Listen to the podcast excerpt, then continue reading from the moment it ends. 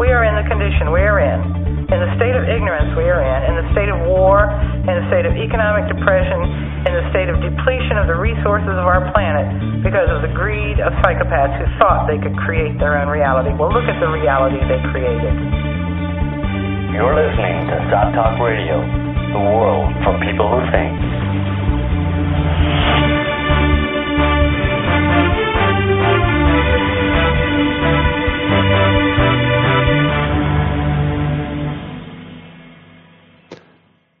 Hello and welcome to SOTT Talk Radio. I'm Niall Bradley. My co-host as usual, Joe Quinn. Hi there. And this week we are going to have a very special guest on. He's actually making his return. Two months ago we had a first part of our interview with tonight's guest, William Patrick Patterson. And we're going to be getting him online any minute now. In the meantime, have a quick recap. Mr. Patterson is the founder director of the Gurdjieff Studies Program and has led groups as well as given seminars and talks throughout the US for many years. He's written nine books on the teaching of Gurdjieff and directed, written, and narrated the award winning trilogy video, The Life and Significance of George Ivanovich Gurdjieff. I hope I pronounced that right. And the just released video, Introduction to Gurdjieff's Fourth Way From Selves to Individual Self to the Self. His latest book is Georgy Ivanovich Gurdjieff the man, the teaching, his mission. And once again, the publisher is offering a $10 discount from the regular price of $45 until midnight Pacific time today.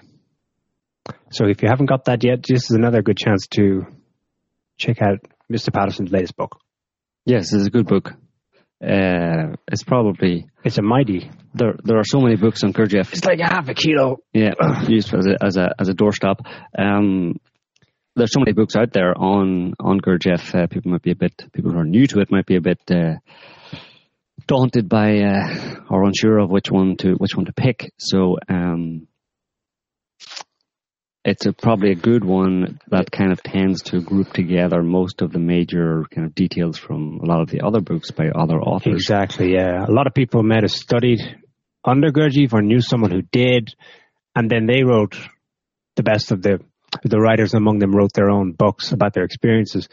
And then today, Mr. Patterson has taken all of their biographies and put it together into one one resource. Okay. Well, I think we have uh, William on the line right now, so I'm going to go ahead and uh, get him on. Hi, uh, Mr. Patterson.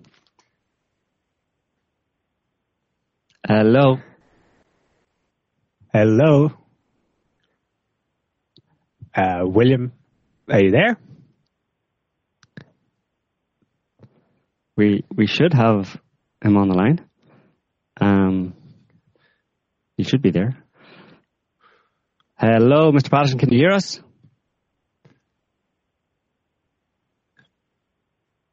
No, nothing on our end. No. No sound here. Well, we're uh, the show's going out fine. Can our listeners hear us? Yes, absolutely. Everybody's there. And uh, just for some reason, uh, we have his call on the line, but for some reason we have no audio uh, of him right now. I don't know why. Um, maybe our producer can uh, can can sort that out for us, or uh, have a chat with uh, William. Oh, we call we call him William. We don't have to be too formal, do we? I think we're on first first person terms. Yeah. Okay. This is our second interview. Uh, yeah, well, uh, while we while we try to get him on the line, I don't know. This is the first time we've had this kind of a particular glitch where we actually have the person uh, on the line, but there's there's no audio coming through, or they're not able to speak for some reason. Um, mm-hmm. Maybe he's giving us the silent treatment. Yeah, we're going to try. We're going to ask Mr. Patterson questions and imagine how he responded. No, that won't go. That will not do. Um, stand by and we'll try and get him in the studio with us, virtual studio, any moment. Perhaps if we get them to try and dial back in. Yeah, maybe he could sometimes, try and sometimes uh, take two can work. Maybe he could try and hang up and uh, and dial back in. Yeah. So, what did we discuss last time? There's only so much you can say about someone as enigmatic and with such an impact on history as George Gurdjieff in the space of an hour, um, we're going to have the same problem again tonight. I think we briefly touched on roughly who the man was, where he was born, um, kind of environment he grew up in, what motivated him to begin this quest for Hi, knowledge. Uh, let me just check again. William, are you there? No. So, uh, uh, for some reason, I don't know. I don't know why. Um, uh, we're gonna try and get him maybe to call back in and, uh, and try again. Hello. Hello? Hi. Hello? Is that William? Yes. Hi. Finally, we got you. Hey, hello Oh, there. Okay, great. Welcome. You're in. You're on SOTT Talk Radio, and you, you sound clear to us. Are, are we coming through good for you? Yeah, uh, that's fine. Excellent. Great. It's good to have you back. Um, it's been a couple of months. Time flies. Right. Uh, I was just uh, trying to recap for our listeners um, how much we managed to cover last time about uh, the early life and initial quest of Gurdjieff. Um, of course, we would have discussed also his teaching and the various schools he set up. And well, in the interim, I've I've read some a lot more of your book and your latest book, the the man, the mission, the man, Right. the teaching, and his mission. 648 pages, right? It's it's mighty. Well, you, you like I think we said this earlier. You've done a great service because you have. Um, it's it's such a valuable resource because there are so many different biographies written by people. Some of them became well known, others didn't. About Gurdjieff, about his schools, some stuff about his, his earlier life, but it's great to have it synthesized in one place. And another really useful feature is that you've put it next to a historical timeline of events that were happening in the world in parallel. So with each development, I like how you've got, well, in this month in 1922, Hitler formed his new party, for example. There's no direct relation to what's going on in, in Gurdjieff's life or in the life of the students, but you do see this, this kind of pattern side by side of what's taking place in Europe. Um, just on that point, um, I, I'm sure. I mean, these are just the, the, way that history seems to unfold. But did you find it as striking as I did that Gurdjieff's attempts to set up his first, his initial schools in Moscow, and then later in southern Russia, were were kind of, to put it mildly, severely hampered by the unfolding crisis taking place in Russia, the revolution. And then later on, it's almost like the similar thing was happening that meant he couldn't start his school in Germany because right. of similar conditions coming online. Isn't that strange? It's almost like history was chasing Gurdjieff. well, remember, his intent from the beginning was to bring the teaching to the West.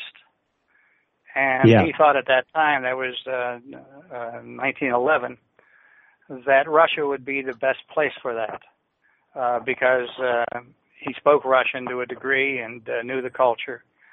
So that's why he went to Russia.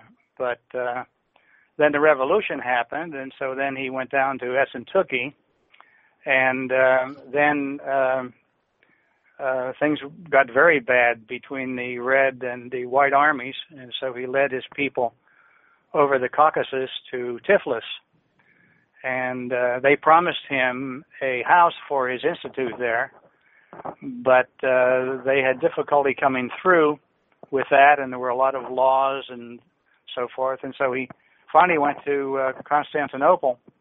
He arrived there in uh, July 1920, and that's when Ataturk was coming to power and uh, secularizing Right. uh, Turkey. And so then he left in uh, August 1921 and went to Germany and then uh, England and finally France. And in September 1922, he was able to establish his institute at the Prieuré uh, in Avon, about 44 miles uh, northeast of Paris. Uh huh. And when he gets to Germany, he's. It looks like it's almost good to go. I think they've found a location, everything's looking in order, but he's not given a visa. And then very soon after, the same thing happens in London. Right. And there's right. something. Uh, maybe I don't want to read more into it than there might be, but uh, he he's helped significantly by some pretty well connected people in London. Uh, right. And before him, so is Uspensky, who, who's in London of his own accord. And then uh, at the last minute, the British Home Office didn't come through with a visa form. And did they explicitly say, or was it uh, people were led to believe that the reason for this was that he was a suspected Russian agent? That's right, right. There was a um, agent uh, by the name of Dorzhiev in Tibet, and uh, he was associated with that uh, person, but he doesn't look like him at all. It was completely erroneous. However, Gurdjieff was in Tibet, so there are certain correspondences, but that he was a secret agent, um, there's no proof of that at all. Okay. But it is a continuing rumor. well, yeah, it, it's it's not hard to see why, but yeah, I mean, it, it could be mistaken identity, or it could be that they did have some awareness of activities of this. Who's this guy running around Central Asia? What's he up to? Because of course the British would have had their own spies in there oh, at the time, so right. Uh, somebody from way over there meeting this Dalai Lama and now this other going to this place. Yeah, they probably did take an interest mm-hmm. in people. Um, so his school is set up, and is set up in Paris at this point, and he's got he's got from the get go he's got a lot, quite a lot of famous people who are really interested. Um, this this was the first thing that surprised me. I mean, when I'm thinking back 18, well, it's not 80, about 70 years ago, no, 70, 80 years ago, there wasn't the same kind of ease of communication that we have today. And I'm, I'm trying to think, what, in what way could the ground have been set for these intelligentsia in London in particular? Because I think a lot of his first students, if they didn't follow him from the east, his, his, his the, the newly attracted people seem to have come from London. That's right. What what was it that interested? I mean, Gurdjieff himself didn't speak English. He had no way really of explaining his ideas to them. Well, do, do, you, do you understand the, the attraction World, for them? Uh-huh. The First World War, the war to end all wars, had just uh, occurred, right? And Gurdjieff uh, was there now uh, in 1921, just a few years after the end of the war and people were very uh, dejected, uh, demoralized, in question about what was going on. And I think that really opened them up to what Gurdjieff was saying that we're leading a life that's in a trance, that we're all mechanical, that we're not truly awake, although we're maybe highly functional. And um, we do not have a soul. We have to create one and can you be in the body? Look where you are right now. You're listening to me from the head. Where is the body? He would say. And uh, he challenged people, and they were ready to be challenged because I think the the belief in uh, the world as they knew it had uh, either been shattered or at least uh, put in question. And uh, more or less, in a way, like it's coming to be now with technology and these resulting wars that keep going on. Yeah, it was. Um, I think the you could almost say that the, the time period that Gurdjieff lived in was ideal for for spreading his, his teaching because, as you just said, people were, were asking without that kind of the destruction of the of the First World War and then the Second World War and the, the massive suffering caused, particularly on people in, in Europe and elsewhere, but particularly in Europe, as far as he's concerned, it um, it allowed them to question. I, I often wonder if, if there hadn't been such wars, would his teachings even, um, if there hadn't been those conditions at the time, would his teachings even have, have found any kind of fertile ground among anybody, you know? I think you have a point there. Unfortunately, we, we don't need wars. We can't have another one, certainly, but it does open people up to questioning what is their life about? Where is it all mm. going? Um, Orage said that he, he recognized that his intellectual life was leading no place, and uh, that's why he was looking for something else. But he didn't know what he was looking for, and then Gurdjieff showed up, and he recognized what Gurdjieff uh, was in himself and the teaching that Gurdjieff was bringing, which he had never heard before. And he had studied Nietzsche and uh, theosophy and so forth and so on. Yeah. yeah. Go ahead. Uh, it's it's a tantalizing question because if here we are 80 years later and you, we might suggest there's a similar the similar creation of conditions. Um, That's right. Where we're in this supposed endless war against terror and has all kinds of horrendous manifestation for people all the way over there and people around us here living in the safety of this quote unquote safety of the West. Um, it's like it opens up all kinds of questions like how often does this happen? Who was before Gurdjieff? Or as was kind of suggested by him or people who were meeting him for the first time. Mm-hmm. Somebody said that no, there hasn't been someone like this since Jesus. Or I think it was Orage in his excitement exclaimed that no, this is this is the man. Like since Jesus Christ, there's been no one since then until Gurdjieff. Or well, to the contrary, uh, called him a solar god. Yeah. Orage yeah. called him a solar god. Uh, but you know, if you look at those times, uh, in 1890, uh, Vivekananda came to the West, uh, to America. Uh, he was bringing Vedanta. In 1920, Yogananda came, and he was bringing the idea of self-realization.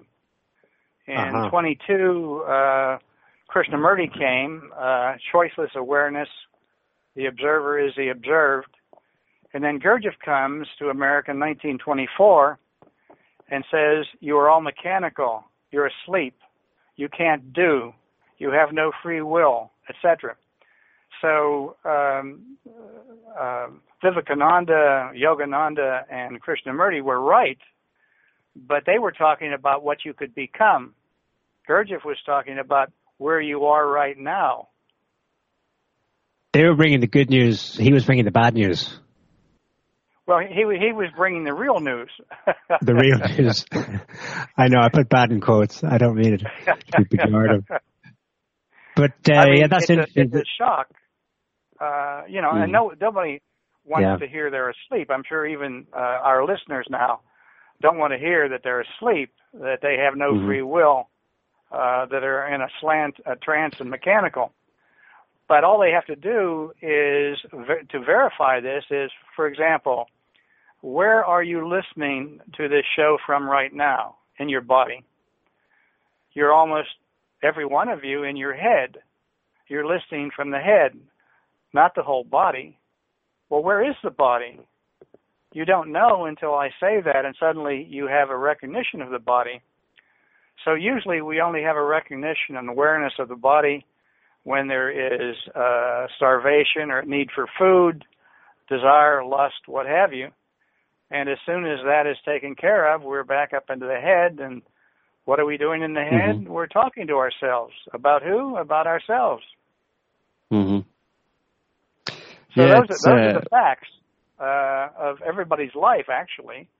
Uh, mm-hmm. As I mm-hmm. say, some people are highly functional they have a strong mental capability or emotional or instinctual, but uh, nevertheless, it is all based in egotism and uh, therefore not in real self awareness, though it could be. And that's why this teaching and others have come to really awaken people up.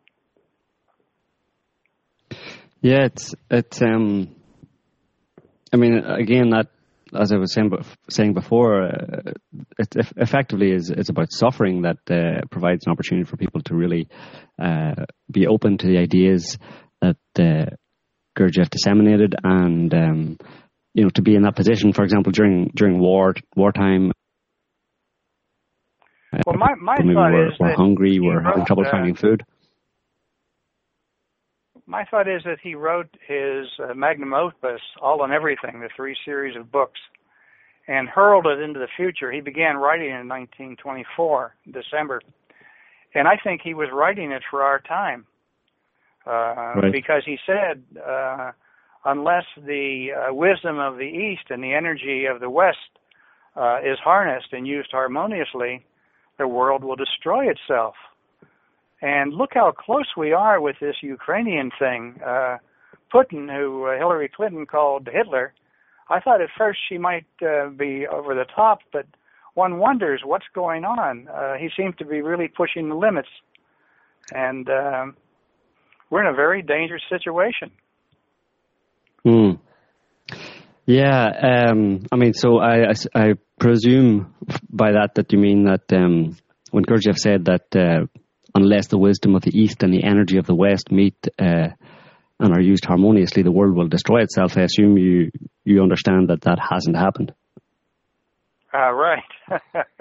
and but and could. I mean, well, I mean, I mean, the wisdom of the East and the energy of the West have not met and are not being used harmoniously, and therefore, if Gurdjieff was right, we all could be looking at a some level of, um, you know, global destruction, I suppose, in some, in some form or other. Maybe another world war, like like you're saying. And of course, the, the the, the the irony of that, I suppose, is that it would provide conditions where a lot more people might be uh, picking up your book. That's a hell of a way to sell a book, but I know, pretty good one though. well, I think I think the difficulty is that when we look at the history of mankind, uh, we see war, war, war, periods of peace, but basically war. And now we've come to a place where we have these weapons that if there is another war, there's going to be no one who wins. So we can't have a war. And uh, but our history, our thinking, our division, our egotism is such that it pushes us towards conflict. Uh, the conflict should be within myself, not within other people. Uh, there's something in me that just wants to go to sleep, make things comfortable, so forth and so on. I need to struggle against that. That's the real conflict. And as I do, I stop projecting the conflicts out on other people. I see it's all projection, basically. And so I right. can refrain then from war, quote unquote. And hopefully we're going to get there. Right. And that that is what most people always do. I mean, they project it out onto the external world. All the blame is there. Um, the salvation is also out there. And Gurdjieff set about to show people, no, it's the opposite. I mean, it's a monumental undertaking. What? Change everyone one by one? And then what? Well, we don't have to change uh, everyone one by one. I mean, six billion people would be rather hard to change. But uh, if there are, Gurdjieff said uh, there were 15 people who were who were awake in his time, and he believed uh, those people and others who came to become an individual, not totally awake as the uh, Hindus are talking about it, uh, sahaja samadhi, but being an individual, being responsible for what I do and say and so forth. That's possible for everyone. And the more people who come to that and get disabused of uh, the um, carrots of the world and uh, the false governments and realize we can't have another war and begin to work towards that, uh, that's our real possibility. But first, I have to work on myself. I can't work on that outside. I have to work on myself inside. Mhm. Yeah, it's it just seems so so far away from where we're at. But nevertheless, the his what he was saying uh, struck a chord with people. No, go on. It's it's not far away from where we're at. It's right here, right now. All I have is time. I don't know how much time I have, but obviously I'm still living. But I have energy and I have attention. Now, what do I do with my energy and my attention? I usually give it to my interests, distractions, so forth and so on. Wonder if I gave my interest my attention, energy to myself. Wonder if I redirect the attention out of the head brain, where I'm usually living, into the body, so that I have a body. The, the most amazing thing is that while we all ha- look to have a body, we have no real awareness of a body. And as we have an awareness of the body by redirecting the attention, we begin to uh, recognize that we have more than one center. Yes, there's a mental center, but there's the emotional center and the instinctual center. And as we direct the attention into the body and become more embodied, these three centers become connected. So when there's a question of what to do, either the three centers agree or there's disagreement.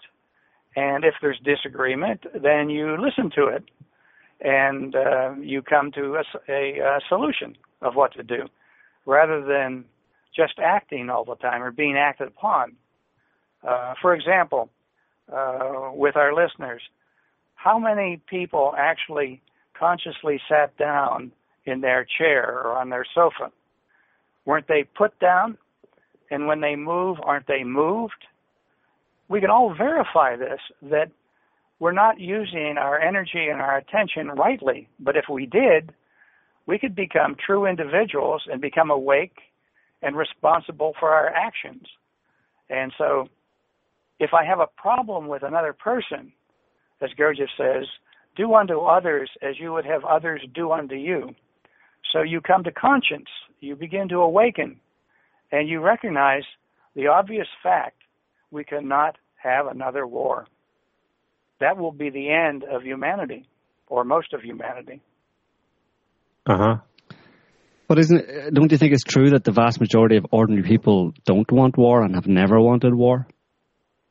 Oh, definitely, definitely. So where does it come from? And well, and, and, but what happens when there is war? I mean, the uh, stories of uh, people uh, in what used to be Yugoslavia just going next door and killing their neighbor who they just had uh, uh, dinner with the night before, or over in the Middle East.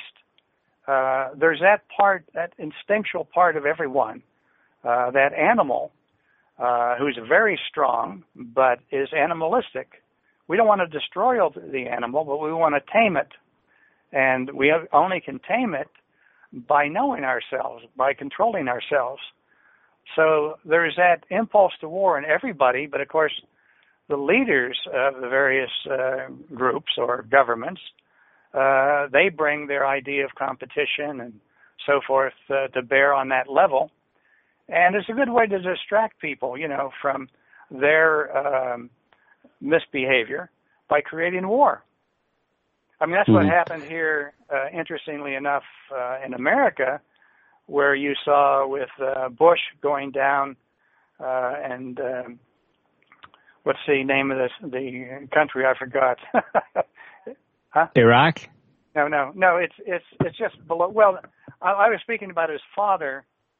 Nicaragua. to, ah. um, um, I can't think of the, the name now, but anyway, there was there. Then there was an island uh, in the Caribbean that we invaded and of course, then with uh, Grenada, Bush 45, Bush 45, he's, he's going to bring, bring democracy to the Middle East. And of course, mm-hmm. what that was, was he was, from their point of view, and it was true, trying to destroy their religion. And that's where we are now. I mean, the people in the Middle East, basically, because the governments are so corrupt there, all they have is their religion. And here we come with our supposed uh, democracy, which is really democratic capitalism, uh, which is money, money, money. As Gurdjieff said, uh, America is just interested in making money. Uh, that's an, our unconscious interest. Mm-hmm. Yeah, he was kind of unforgiving of his characterization of the U.S. when he was there. Right. Uh, right. Nevertheless, I mean, it, it attracted many people from the West. Um, he didn't comment much, it seemed, on the on the politics of the day. But when he did, he just said it. Like you have a line in your book where he just says, Marxism is satanic. Right. and then just moves on to the next topic. Right, But- right, exactly. Uh, do, well, we do you think weren't, he was? we weren't very near. We weren't very near war when he came, and of course, war didn't really start to emerge in, uh, until 1939. Um, Yeah. He did make some comments to Fritz Peters about uh, when he knocked on his door in '46. How do you feel about your America now? After we had uh, uh, bombed Japan, right? Because Uh-huh. America, like all of us, you know, we're very patriotic. We're brought up to be that way, but here we just uh, put a nuclear bomb into Japan, right? And what goes around comes around. We didn't have to do that. yeah, But we did it, and we're stuck with it. And uh, yeah, so I'm only bringing this up now because I think he threw the teaching into the future, which is uh, from 1924 on, and the future now is now for this teaching. This is the right time for this teaching because not only is the uh, prospect of war something we have to deal with, but even more immediate is technology, which is doing what? Taking everybody's time, interest, uh, abstracting them, uh, making things just information. People talk about things, but they've never experienced them. Like we talk about being in the body, but how many times have we been in the body? And can we st- sustain that? Can I divide my attention between the body and my environment? Right? I can, but I have to know how to do it. And I need a teacher and a teaching to be able to do that. hmm So, okay, yeah. In, in in terms of a teacher being necessary, uh, obviously Gurdjieff was a teacher of a relatively small number of people, and um, you today, I think, are uh, you have uh, kind of groups that you that you lead as well. Um, I, I assume it's relatively small number of people as well. I mean, this is um, it's been quite a long time since uh, Gurdjieff, te- Gurdjieff teachings have been available to many people uh, in, in, in many different languages. Um, but there seems to be very few teachers or very few people really taking up the work. So I mean, it doesn't really augur well for for the spread, the wide the, the wide dissemination of the teaching. Or am I wrong? Well, of course, you know, um, Gurdjieff's fourth way teaching is not the only authentic teaching. There, there is other teachings, right? Um, I'm not talking about the New Age concoctions, but Mhm. um, you know, uh, like uh, Yogananda, uh, Vivekananda, um, uh, Krishnamurti. Although Krishnamurti's very difficult, I think, uh, to uh, get into. It's very mental. Uh, for my um, attraction, I wanted to verify everything. I, I wanted a teaching of a more rational kind, uh, just as Ouspensky said he did. And uh, that is what the Gurdjieff teaching is. But there are people, you know, we've got 16 million people now doing yoga in the United States. Yes, uh, it's basically uh, just one up above exercise, but at least it's uh, relaxing them, bringing them into the body, what have you. Uh, I do think we have, um, you know, people who are really religious, uh, Judaism, Christianity, uh, Muslims, what have you. And uh, those who are very serious, I think, are all recognizing we can't have another war. And um, I think just as we see now with Ferguson in the United States, uh, with this um black-white thing, we're going to see uh, as this continues with Mr. Mr. Putin. I think a, a re- he's going to do us a, a, a great uh, service. People from all uh, teachings, etc., are going to get together and really proclamate the idea we cannot have another war, right? Yeah. Um, Um, just in terms of uh, teaching, I'm wondering in terms of if there's a possibility to for people who come across Gurdjieff's work but aren't necessarily able or inclined to find a specific teacher. Uh, do you think it's possible that um, a group of people, assuming they were or providing they were furnished with with the information that Gurdjieff taught, if a group of minded people, for example, if if they themselves could be could act as a kind of a surrogate teacher in terms of the kind of feedback, you know, uh, and I'm talking, you know, about a relatively uh, large group of people, you know. Um, do you think a teacher is absolutely necessary, or do you think a uh, a group of people all, all on the same page, so to speak, would be able to fulfill that that role? Well, here's the, here's the difficulty that I am not an individual, that I am not one I, means what it says in the Bible. Man's name is Legion. I am many mm-hmm. I's, just not one. So there may be one I that doesn't want war or wants to wake up or what have you, but that's just an I. Uh, that's someone with a healthy magnetic center. But there's all these I's, and uh, they're all based in self-love and uh, vanity. So that mm. uh, a teacher is absolutely necessary, I think, um, and Gurdjieff thought. But at the same time, he did write his uh, All and Everything and hurl it into the future. And I think if that book is really studied uh, and read in the way it should be, that will lead you to a teacher. Mm. Yeah, the reason I asked the question is because, um, you know, uh, uh, people are asleep, as Gurdjieff said. They can't see themselves very easily. They have many I's, and uh, different I's will take control at different times, and it's just a, it's just a, a nightmare to try and really, um, you know, work on yourself alone. But in in many respects, and I'm sure a lot of people, even you, can uh, know this that um, it's very, it's much e- much more easy for a person uh, to see uh, another person's issues.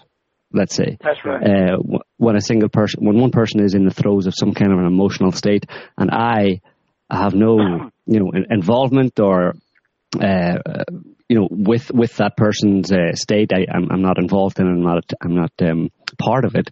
I'm. I can very well. Ideally, I could very easily point out where the person's going wrong, what was being triggered in them, etc., uh, etc. Et and in that way, kind of, uh, um, you know, provide uh, a mirror essentially uh, to the person. Well, the difficulty uh, is that what what I see in another person is really connected with myself in some way. I'm seeing myself. What if I'm identified at all? To to see somebody without identification is to not be in one of your I's. It's to be in the individual. And until that happens, then you're only seeing from one of your I's that is connected in some way with what you're seeing. And then you get involved with that person trying to change them, or they they disagree with uh, what you've said, and they point out to you what they see in you. So it doesn't end up as much. No, mm-hmm. uh, really, you need a teacher. You need to be initiated into self-remembering, self-observation. And uh, one of the things we've done is we've created the Gurdjieff Studies program that for people who are not uh, where I am uh, or other other of my senior students in America, um, all over the world, here's a here's a study program that you can enter into, and uh, you will be initiated to a degree into the teaching, and hopefully uh, then you will begin to come to the seminars and read the books and uh, get into an active uh, stance. Mm.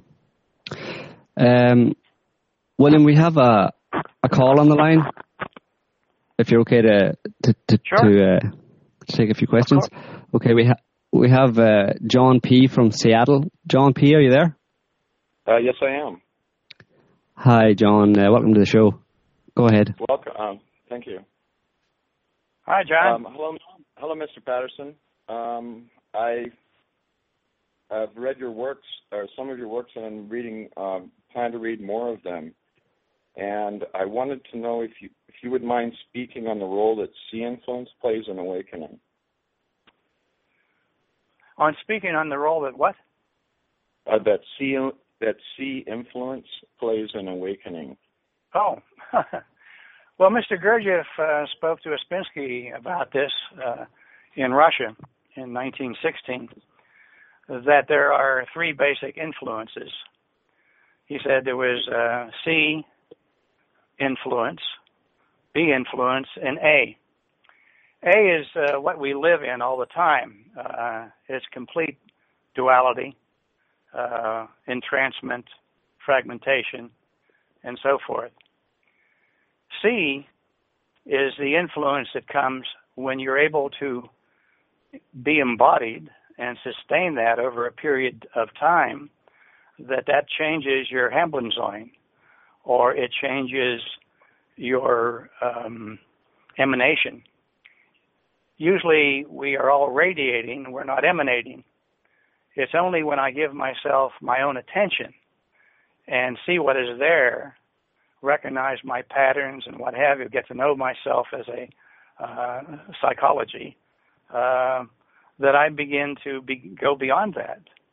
And going beyond that, I come into what he called at that time C influence. Um, he never spoke about uh, the influences in that way after the Russian period, but um, it's coming to Hanbledzoin. What was that last bit? It, it's it's coming to a quality of being that he mentions as Hanbledzoin. Mm-hmm. It's an emanation. Yes, that's. I recognize that's a term from the All and Everything book mm-hmm. you're describing. Um, yeah, the, you've mentioned a couple of times that. Sorry, is that yeah. caller Johnson? John still, John's still there. Yeah, Let's John. Forget him. Okay. Does that answer your question, John, or do you want to um, continue? I've, it's sort of half my question. The other half, I guess, if, they, if, if the emanation, if that is the emanation, the transmission, then where's the, uh, the I'm looking at for the for the reception. The reception has to be with the student, with the other person. Okay. That that the teacher is not there as a person. He's there as a consciousness. The student is there as a person. So he has Thank to you. open up uh, to the emanation of the teacher and therefore recognize that he's been radiating and what that means. And so inevitably come to his own emanation. I see. Not something that happens overnight. no, not at all. Although it did happen with Ramana Maharshi, he laid down and pretended he was dead, and uh, when he got up, he was awake. So you could try that tonight, and uh, if it doesn't work, why don't you get in touch with me? Thank you. uh, okay, John. Thanks for your call. Thank you. Bye bye. Bye bye. Um, William, you've talked about the, just talking about the origins of Gurdjieff's teachings and where they came from. You you say that they came from Egypt. Um, That's right. But um, and not the Egypt that we know, not even the Egypt that we know from the history books necessarily. Um, but there's also, I mean, Gurdjieff talks a lot about um, all that. I mean, he traveled very widely, uh, Mesopotamia, Turkey, you know, even over into kind of near Asia. Um, mm-hmm. And he talks about the Sarmong Brotherhood, and so I mean, I think the idea is that this is a the body of his teachings came from many different sources, not just Egypt. I'm sorry, I couldn't, right? I couldn't hear you. that the body of his teachings that the body of his teachings came from many different sources, not just Egypt. No, uh, what happened was that he uh, was in uh, Ani. He found a parchment written uh, in 2500 BC by a monk with the Sarmong Brotherhood. He went down uh, towards Iraq where they were located, and on the way he met a Armenian priest who showed him a map of pre-sand Egypt. Uh, he looked at the map and he broke off his interest in the Sarmong he went straight to Egypt. He was initiated four times, as he said, in the ancient initi- uh, uh, the ancient uh, Egyptian mysteries. What did he see on the map of pre-sand Egypt? I believe what he saw was the Sphinx, because that's the first place he went.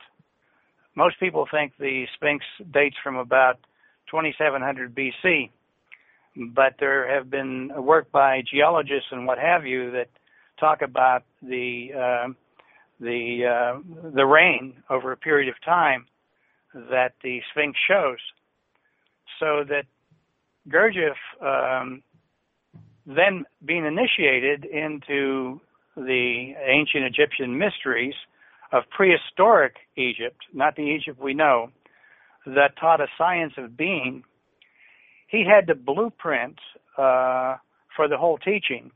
But he realized over time that parts of the teaching had migrated northward, and so he made a second journey into the Hindu Kush and Tibet and uh, Solomon Islands and other places uh, where he recognized elements of the teaching uh, were existing, and he put them all together and reformulated the teaching for our time.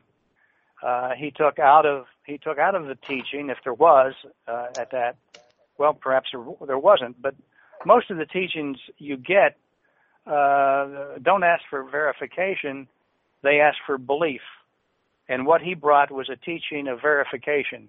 Believe nothing, verify everything. Yeah, well, that's that's very good advice. Um, do you think that ultimately these kind of teachings, these prof- pretty profound but profound, shocking, but ultimately very simple truths, if unsavory, about human nature and human existence, do you think ultimately they could come from somewhere other than this planet? Well, he said that the origin of the teaching was extraterrestrial. He did? It's been given down to, yes, yes. Right. Okay, go on. Right. You see, and um, and what does that mean to back, you? That means Off it, planet? it comes from. I'm sorry, what? Please continue. I didn't hear you. He It- said off it planet. Comes, it comes from higher powers, higher, higher sources, um, intelligences. You know, Gurdjieff said we did not have a soul, and so not having a soul, when we uh, physically die, we become fertilizer. But if we had really worked on ourselves, uh, we create a Kesdjan body, and then a, an emotional body, a mental body, and finally a soul, which is immortal within the solar system. So uh, this teaching is coming from these beings who have become immortal. And Right. um, let me Oh, say that you know that um, has Beelzebub coming six times to the planet. Um, everything happens in sevens, so I would expect Beelzebub to come again. I also would expect Jesus Christ to come again, and Moses and Buddha, and all of the great teachers, uh, because that is the situation we're in. I don't expect them to come in the body. I expect them to become by vibration, so that if you're in the work and you have really practiced self-remembering, self-observation, etc., that you can open to higher um, energies, then you will get the energies of Beelzebub Gurdjieff when they come a seventh time, as the Christians will get Jesus Christ and so forth and so on. And that is going to save us. That we will br- be brought as a mass of people to a much higher level where we recognize war is insane. Right. Um, so that that's a message of hope then for people who are just uh, automatons, blind, mindless automatons. I hope so. it is for me. They c- they can be kind of forcefully forcefully awakened uh, from outside well, against their you know, will, even. well, no, no, no. The the idea is that, that you have to be serious in your pursuit of Christianity, Buddhism, the fourth way, what have you. Um, you just have, can't have one foot in or one foot out, or be an esoteric right. I and read about chakras and this and that and talk about them, but have never really uh, actually experienced your mental center. Um, it's for people who are serious, and um, by being serious, we will be open to these higher energies and we will be lifted up. Okay. Um, just, just to go back, no, it's fascinating. Just, just to, I want to clarify something that uh, you, you were discussing how Gurdjieff was initiated, and That's then sort of separately or together, I'm not sure, we're discussing how the ultimate source of initi- initiation is uh, divine or higher dimensional, however you want to phrase it. Right. right. Um, in the course of, is there any suggestion that in the course of Gurdjieff's personal initiation that he was in some way divinely inspired, or is it rather more mundane than that? That he actually met embodied people who, well, and he and he worked hard and suffered. Uh, and, yes, mm. yeah. Well, he was a very very high being who had been reborn, and his first initiation was on the artillery range in uh, Gyumri, uh, or Alexandropol was it called, or Kars, I'm sorry, and uh, he he put himself out there uh, when he was about 11 years old uh, because he was in love with a young lady who another friend of his was in love with also. So they decided they would let God decide. And they went out onto the artillery range, and the bombs started uh, coming and exploding. And uh, fortunately, neither of them were hurt. But Gurdjieff says he came to the complete sensation of himself, quote unquote. Now, what he's talking about is to be totally embodied. When you're totally embodied, you begin to see life as it is, not from the point of view of the person, but objectively. And he saw that people were uh, in misery, suffering, what have you, and he wondered why you know, and he studied the ancient, or he studied the um, religion and science of his day, and it didn't give him an answer. And that's why he decided that the ancient civilizations, their wisdom societies, might have the answer. And that's what eventually took him to Egypt. And so he speaks of himself then as a man of being. Uh, he had to find the teaching. Uh, he, he had come to the being but he didn't have the teaching. And the teaching was given to him then in Egypt. And as I say, he reformulated for the West and what have you. Hmm. So it it wasn't so much about a, a bolt of light coming down uh, uh, and illuminating him, but I mean there was that experience in Kars, uh, but that was just one of the first experiences. Uh, I mean he went on and he, uh, I mean he consciously uh, put himself yeah. in positions where he suffered uh, and suffered for his mission and suffered for his teaching. So I mean, and he seemed to have a number of near-death experiences. Exactly. So it's it seems to me that um, I mean, life can ultimately the conditions of life uh, are such that uh, people can learn according to Gurdjieff's teaching. Um, people can learn and, and, maybe even get to the point where they grow a soul, um, but they have to suffer but it's not just mindless suffering, it's, as Gurdjieff has often said, uh, conscious suffering. So can you, you maybe describe you that? You have to have an aim. You, you have to have right. an aim, right, to awaken. Right. If you have an mm-hmm. aim to make money, that's not really an aim, right? Uh, mm-hmm. That leads to nothing. Uh, this is an aim that leads to immortality and intelligence and conscience, where you, no matter how you feel about your neighbor, uh, whether he did you wrong or not, you don't want to do anything bad to him because you're doing it to yourself. Conscience. Mm-hmm. We are all one, right? And yet there's this multiplicity. But I have to feel this within myself and sense it and recognize these different centers and know how to work with them and uh, see that I'm perfectly imperfect. I'm not a perfect hmm. human being. I'm perfectly imperfect. Can I know that and work with that? And that will mm-hmm. open me up to higher energies so that I will become more intelligent. You know, it's like when, when we've all had the experience, I think, of meeting a person or reading a book, and um, say say you meet a person who's a mathematician, and uh, he awakens you to algebra. Wow!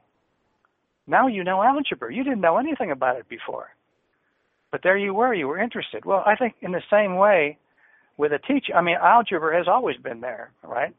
Well, the teaching has always been there. Uh, my intelligence, my energy, my body has always been here. It's how to work with it, and that's what the teaching is about. Hmm. Uh, what do you think about the idea that you know people who aspire to uh, a utopia on this planet and everybody uh, getting along, let's say, and uh, ridiculous. yeah, it's ridiculous. You mean ridiculous in in the theory, or the idea is ridiculous, or the potential for it to happen is ridiculous? Because I mean, the, the, what? Yeah, well, I mean, the idea that I'm getting at is that uh, that this planet, the conditions on this planet, are perfect for people to evolve, and you get as many kind of goes at evolving through ultimately through life experience, which involves for a lot of people uh, a decent amount of suffering. And it's through suffering that you evolve and that you learn, and that uh, once you've suffered and enough to the point of where you're consciously suffering and you've become aware of yourself and uh, you know uh, effectively become enlightened, if we want to use that word, um, that that's when you kind of move on. But that this that this world, when you become this enlightened, world, you you suffer other people. you su- you, You- what you've suffer other people. your- But when you when you become quote unquote enlightened, Gurdjieff doesn't use that word, but let No. me use it. Yeah, Uh, yeah, you're done with your own suffering. You know, Mhm. uh, when you when you see that you're psychologically identified, you just drop it, right? But Mhm.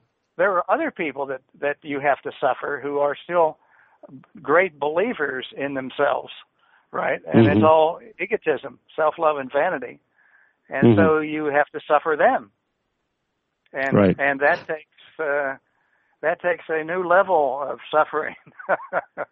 But isn't there a point where you would theoretically move off this uh, this level or this realm or this uh, plane to another, if there, if such such exists, after you've learned enough or you've experienced enough of what uh, 3D human uh, life has to offer? Well, I haven't done that yet, so it could only be No. speculation for me. Right. Uh, I would assume that that's possible, and there are indications of that uh, in terms of what Gurdjieff says.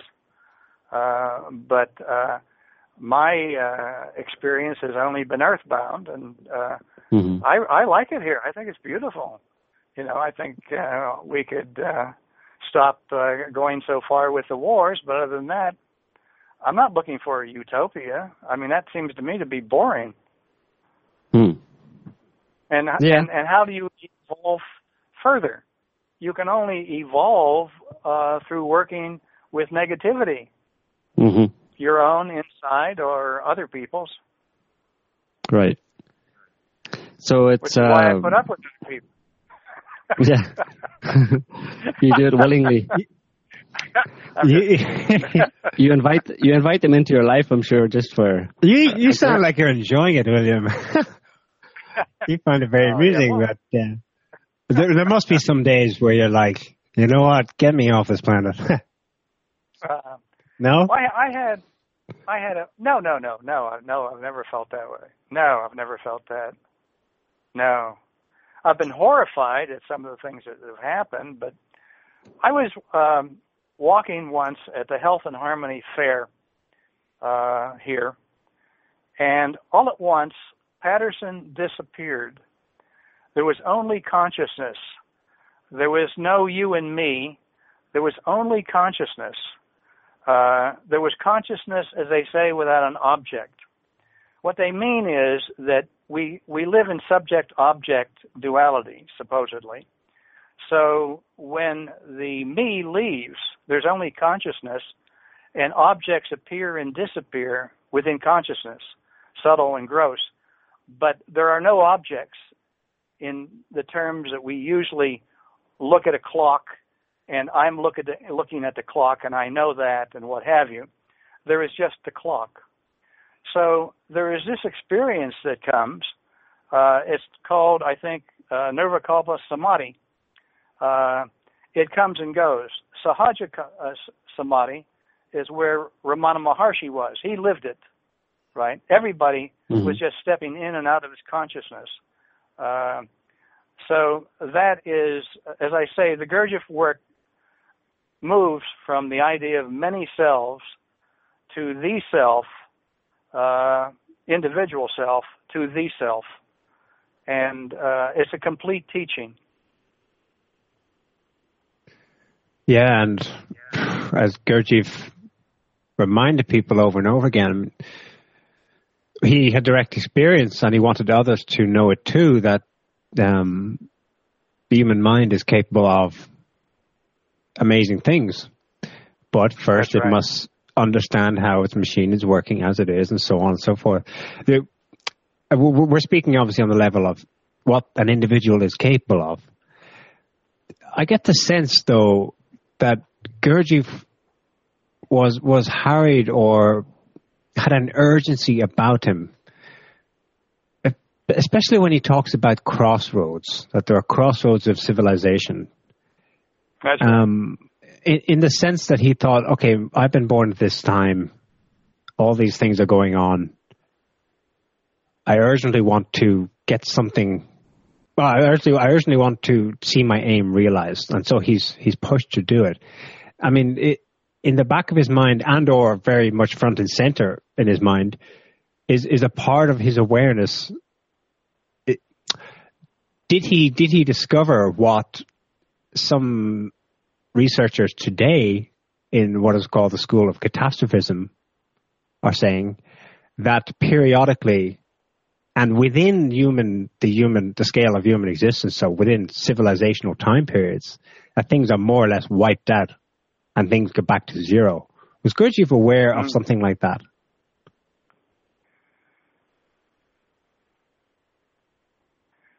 I can't recall uh, anything he said that suggested that, although he did say that we are in a interval now of human life that uh, is without um, sustenance. Uh, I forget how he puts it. Huh? Uh, he, he calls it an abortive interval, right? Mm-hmm. Now, th- this relates to his idea of the octave, do, yeah. re, mi, fa, so, right? So we've come to a an abortive interval. There are there are two intervals in the octave, one do, re, mi, and shock, fa, right, and then si, do. So the question is, are we before uh, do, do, re, mi, fa, or si, do? Who knows? I would think it's C-DO because we have come to this incredible technology, which is basically the Son of Man. As we are all uh, potentially the sons of God, uh, technology is the Son of Man. And it has given us wondrous and incredible powers. Uh, we can see going out into space and uh, shortening of distances here and so forth and so on. But the difficulty is that people are giving their lives, uh, their energies, and their attention to technology, right? Um, walking down the street, you know, I was in San Francisco the other day. I couldn't ask anybody where this street was. Everybody was on their little phones. Uh, we're being taken away uh, into technology, and we're going to lose our birthright uh, and our potentiality to become souls unless we wake up. And that's why I think uh, the Gurdjieff work is right for this time. This is a teaching for our time because we don't uh, reject technology at all. We think we have to work with it, and we can only work with it by being embodied. And once you're embodied and working with technology, then it's like uh, hitting a nail with a hammer. You're there. Mm. Mm-hmm. Otherwise, you see, yeah. you're not there. Your your attention, your attention is in that phone. Your attention is in the computer. You're not there, and your energy too, and your time. And so, and what do you have when you come out of it? You're a little drained. and you know something about this or that, but what does it matter? What does it matter if you're going to take your last breath that you know all about what happened in ancient Greece? That you're an authority on ancient Greece, say? It doesn't mean anything. You're going to die. What do you know? The only thing to know is yourself. hmm Yeah, it's um. you you, you don't sound convinced. no, uh, absolutely, but I mean, it's uh, we would be kind of uh, take a more multidisciplinary pro- approach in the sense of, you know, uh, learning about history, and I mean the truth of history uh, is very important as part of. Uh, uh, part of becoming aware, essentially, because it's not just uh, it's awareness of yourself is very important, but it's vitally important. But I mean, what are you going to do while you're living your life and you're you're on this planet? You you observe the uh, the only the thing that's around. important, my friend, is you. You're the only thing that's important to you, not history, not what went before, not what's going on now outside your door. It's what's going on si- inside you, your body. Can you see that you're in the formatory mind, that you're always talking to yourself? If you can see that, then perhaps we can relax enough and we go into a deeper mind, the intuitive mind, you see? Mhm. And what does it have to do with history? Who cares about it? Only Well- people who want to stay in life in the ordinary way. You know, it Only in the se- place, right? Yeah. Only history is But, I mean, important only in the sense. Well, I mean, history. The history I'm talking about maybe is the history that uh, Gurdjieff dug up uh, about uh, the nature of man. These uh, in Egypt and, and and elsewhere where he where he discovered these uh, these ancient teachings. I mean, they're uh, he had to dig into history effectively. He to, had to turn the that. world upside down practically to So- get there. Yeah. So I mean, I think a healthy interest in everything that's going on in the world, and uh, in particular what happened in the past and what might happen in the future, can be used to. I'm, I'm to, not interested at to all. inf- you see? no. I'm not interested at all. It's an abstraction. It, it's not right here, right now. It's me. I'm everything to me. Hmm. And Well- that takes in you then, you see. The the Uh, me expands out out of out of the self love and vanity in into being a human being on earth, all of us together. Loving and talking and disagreeing and having good times and bad times and whatever it is, but being there for it. I don't need to know history. I'm interested in history, actually, you know, Sartre, Heidegger, what have you. But that was all a waste of time. That was just bringing me to being in the body. And I really didn't need that. But I guess I did because I was entranced with the world and my egotism and these people who I Mhm. thought knew a lot. And, Yeah. Well, uh, you you needed you needed to to uh, to do it and just waste your time on it uh, so that you could realize that you're wasting your time on it, right? That's right.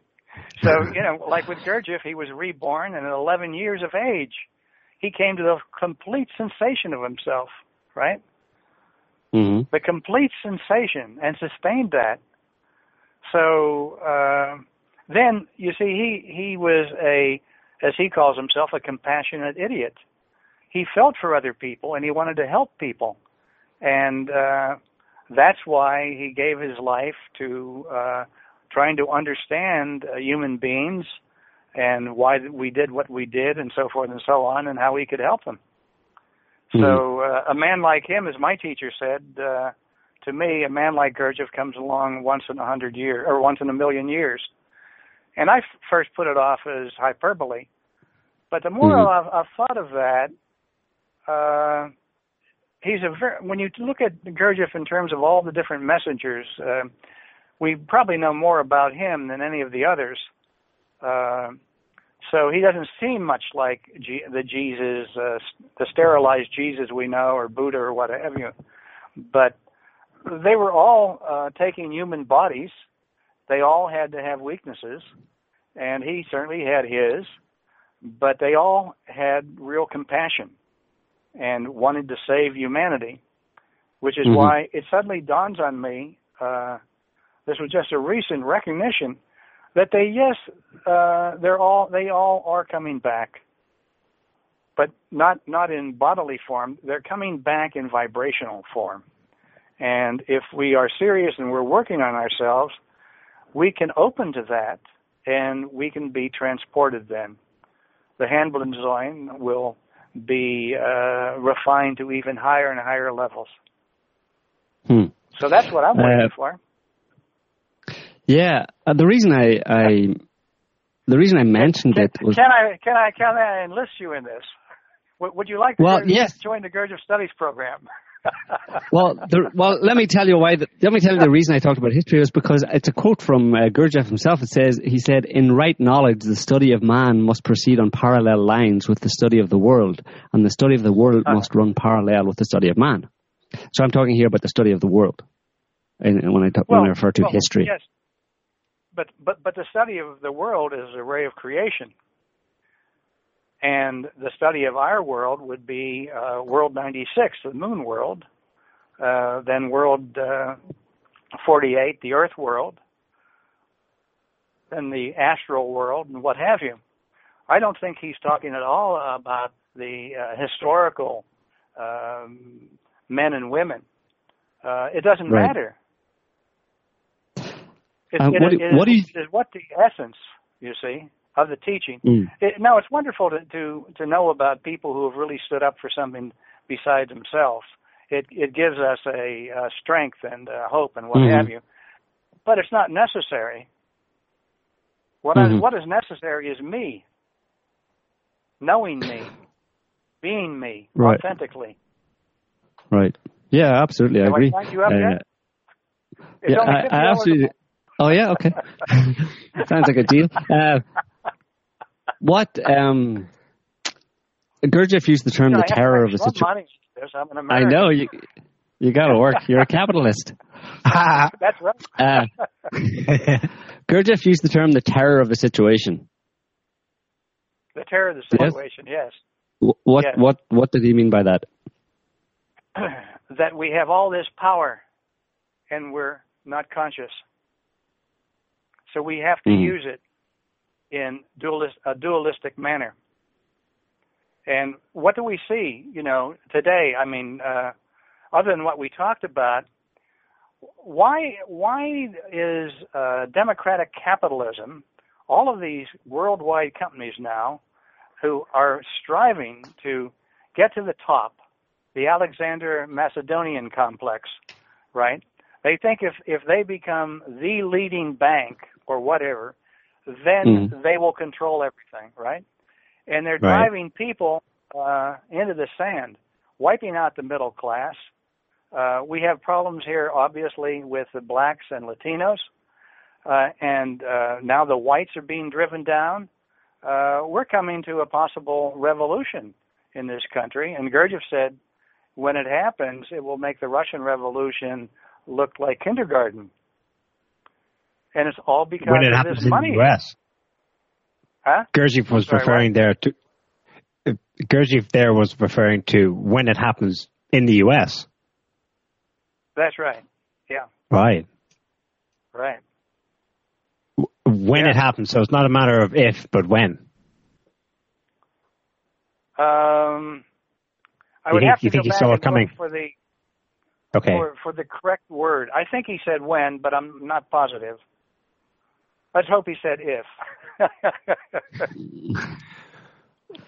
Well, the, like you mentioned, if you look out at what's going on at the moment, um, it's being fairly well contained by the mainstream media in the US, but protests have erupted in upwards of 150 cities and towns over this the issue of this shooting and the cop, and uh, people are angry.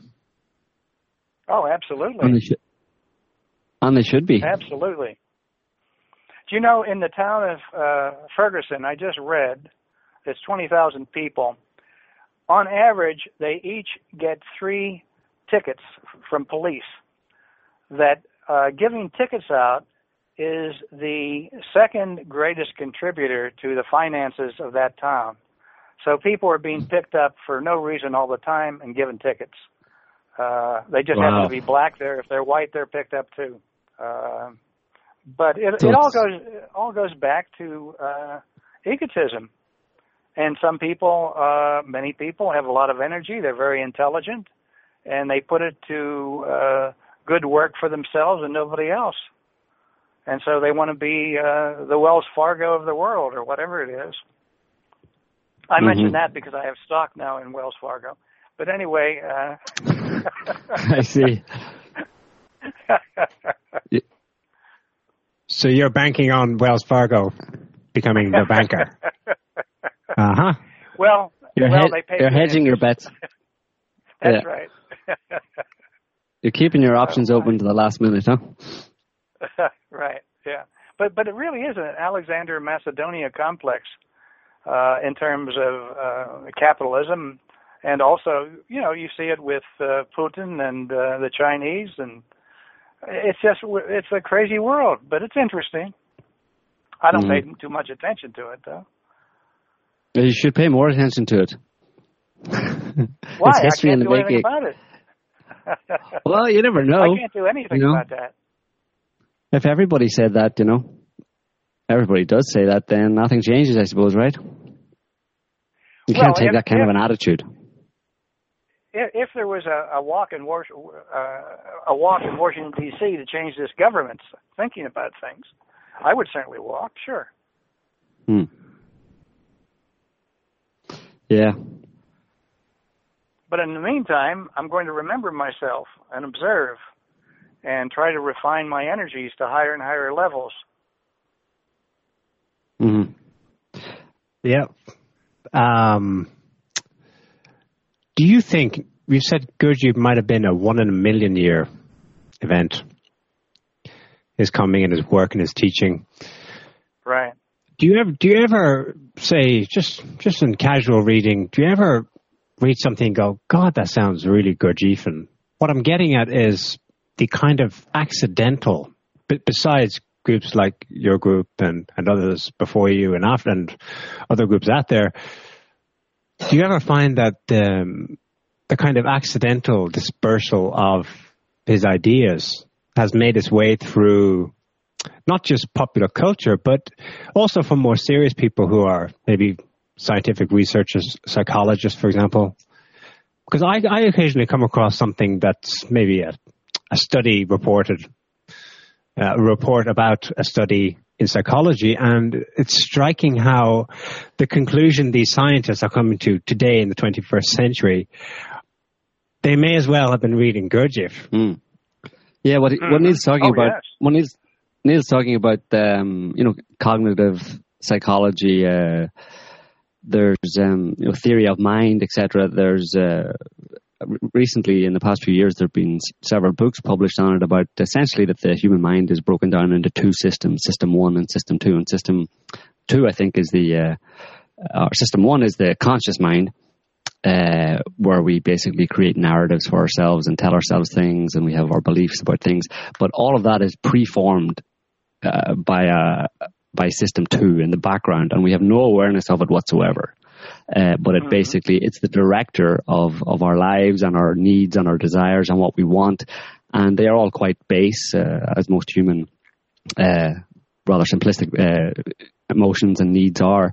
But we come up with the, the the conscious brain is there to provide all sorts of um, complex and convoluted narratives to justify uh, these needs, you know.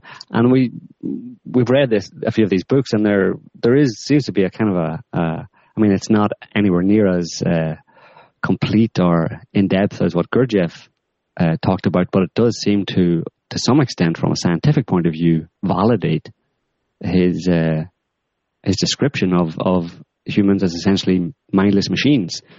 Uh, Oh yes, I agree. Uh, you know, uh, I think a few years ago, Atlantic Monthly magazine over here ran an article on the selves, the idea that we're not a self, but we're many selves, right? And Mhm. um, these ideas are coming into the mainstream, but the problem is, what's what is the basis of uh, that the ideas uh, float upon? They float upon self-love and vanity.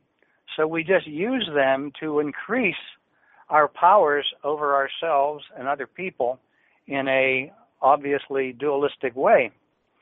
So when you read that book, and you obviously have uh, read some Gurdjieff books, and you see the connection, um, well, what is the next step? To read another book and see another connection? Or to join the teaching? Enlist. Enlist. Sign right up. Now. Sign up today. you sound like. See, now, now, now, now, now seriously, when I, now seriously, when, when I say that, what happens to you? When, when what happens to you, Joe? When when you say that, what happens to me? Um, um, not much really. Uh, well, well, something had to happen, right? Well, the first thing that occurred to me was that it sounded like a, a an army recruiter. Uh huh. Okay, that, uh, that's that's interpretation, right? Right. Yeah. Yeah. Okay. And with that interpretation, what happened? Well, there's a negative connotation. Huh? Yeah. Well, right. there's, a, there's a negative connotation associated with it. Yeah. Yeah. Okay. Well, see, it's to know that it's not wrong or right; it's what happened. Mm-hmm. Right. Mm-hmm. Yeah. It, it's to know what happens to you. Usually, when something happens, we just blow it off completely and go on to the next subject. Mm-hmm. But it's to, it's to know that you have a negative idea about my recruiting you. Now, now, why would that be? Let, let's discuss that a little bit. Since you seem to recognize that people are not awake, uh, mm-hmm. does that include you, or do you think you're awake? No, absolutely not. No. I, uh, okay, now again, you know, once in a once in a blue moon, maybe catch myself. Right. Okay. But but basically, you you are you are not awake in the way we're speaking about being awake. Correct. No, I would not. I would not so, deem to assume such a thing. Right. So then, why? Then then the question is: forget me uh, uh, playing around with you. Why don't you want to awaken? Well, I, I do. But when I try to quote on when I say something to you, you take it mm-hmm. as recruitment and negative and push it off. No, I didn't push it off. Well, uh, you weren't recru- you weren't recruited. well, yeah, because because but you yourself used that term. Who me? No, um, Mr. Patterson. Yeah. Well, used the term recruit. No, I was I wasn't I wasn't taken, but I understood. The the thing is, I I was aware of the um I was aware of the connotation of the military recruitment, but I was also aware of that you're not recruiting for the military. And I, am also aware of your work and what you do. So, I mean, I brushed off, what I brushed off was my automatic uh-huh. association, but not exactly. the underlying message, which was that you were uh, putting out the idea that people should, uh, you know, join a group, uh, a Gurdjieffian group, your own, for example. Maybe no, it's no, the I'm only one. You. These other people are an abstraction. Yeah. Well, they're our listeners. Don't call them that. I mean, I mean, there could be nobody listening. You know, we only think there's people listening. So, well, there's only one person who called up, so it's really just me and you, guy. I'm, try- yeah. I'm trying to say, hey, look, this is a teaching of awakening. I know about it. Do you want to awaken? You say mm-hmm. yes, but no. So I'm saying, well, now why no? Well, for my part, um, that would presuppose that you as a teacher are awakened. Right. oh, you have that, to find out about that. I mean, I mean, let's ah, let's push that aside for, for for a moment, right? Because what you're doing is you are you are putting in a roadblock here that you don't have to therefore walk down that road, right? But maybe we've already walked down that road, or we're already on that road. Well, I don't know about that. Well, you you said you weren't awake. No, but are you? I'm, I'm sorry. What? Are are you? Of course. I, I mean, it's a, it's a process. It's a protest.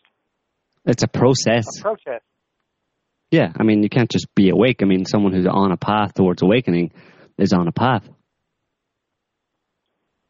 A protest. I'm sorry, what? It's a process. Ah, it's a, a process, process. Sorry. sorry, okay, that's my. All right. I, I'm not getting the word. Okay. All right. Yeah. So, so, so what, what I'm saying is, now. Yeah, I'm not. I'm not. Uh, I'm not rejecting the idea of awakening. What I'm saying is that uh, I'm on my own or in my own pro- process of, of awakening. Uh-huh. So, so therefore, uh, I'm not rejecting uh, your offer to to to to start the process. I'm saying I'm, i have already started the process.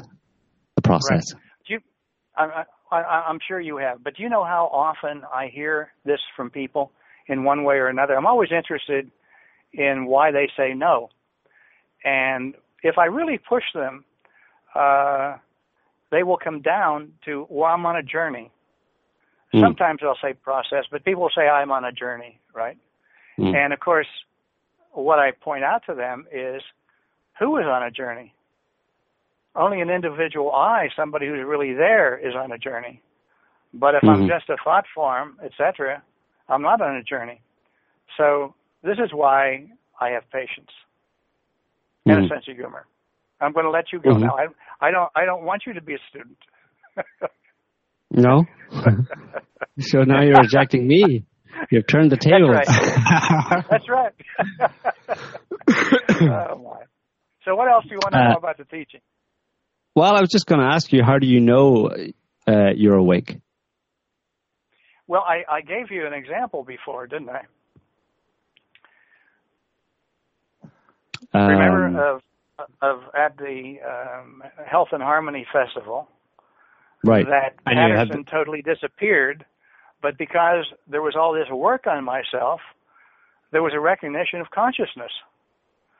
But the the person Patterson was not there, but there was a recognition of it, and that's, that's only because of uh, many many years of self remembering, self observation. Uh, mm-hmm. I think we all have these moments of consciousness, but we're not because we are consciousness. We are energy, but we don't have the ability, uh, capability of being aware of something when I am not there. When the person is not there, I'm asleep. But through the work, when I am not there, I'm awake. Okay. Yeah, the, I think the difficulty there, you've described a subjective experience. And it was Gurdjieff who said to believe nothing. And the, the beauty of this teaching was that you, the seeker, could verify for yourself. In fact, you must verify it for yourself.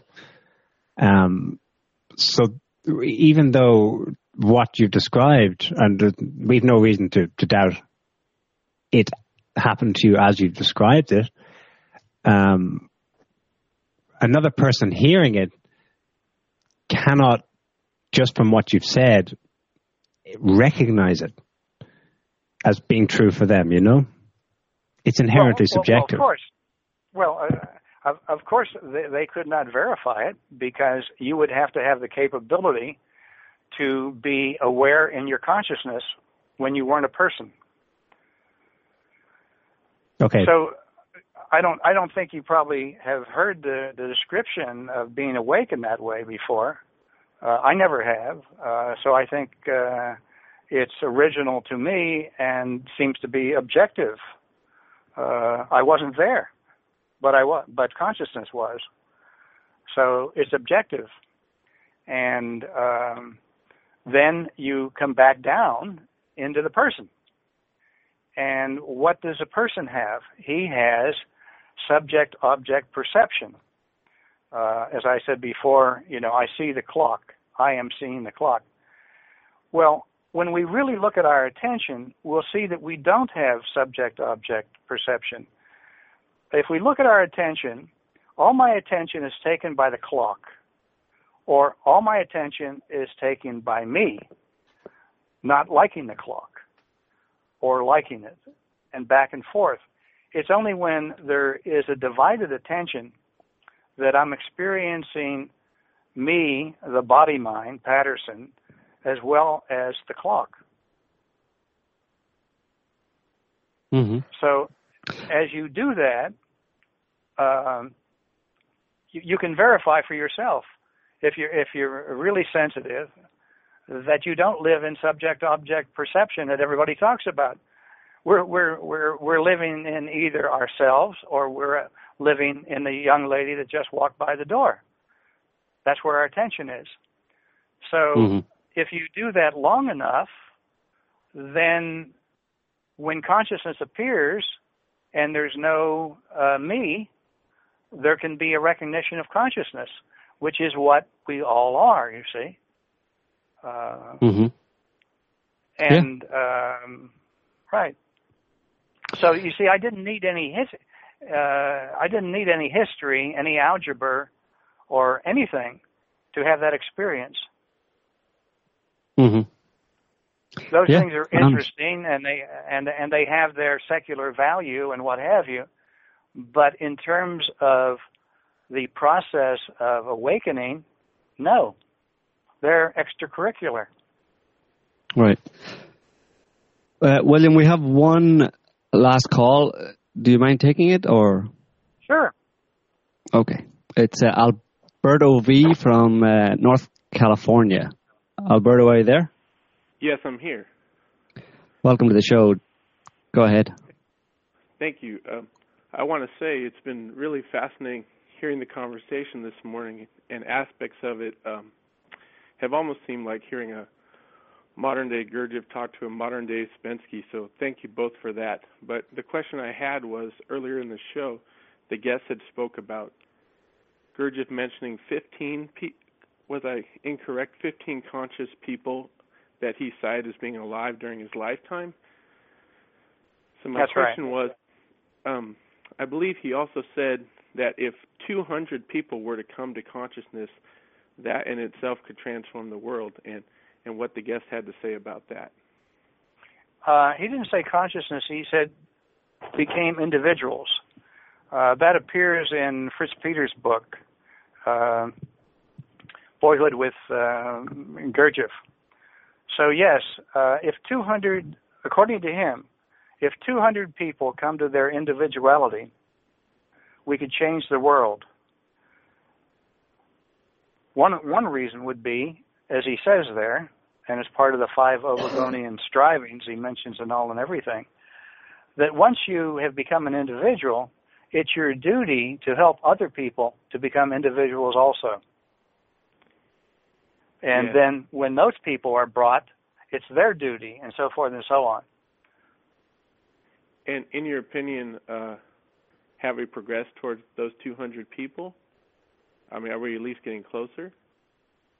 Well, you know, I don't know. Uh, it's a, it's it's a speculation. It's a hope.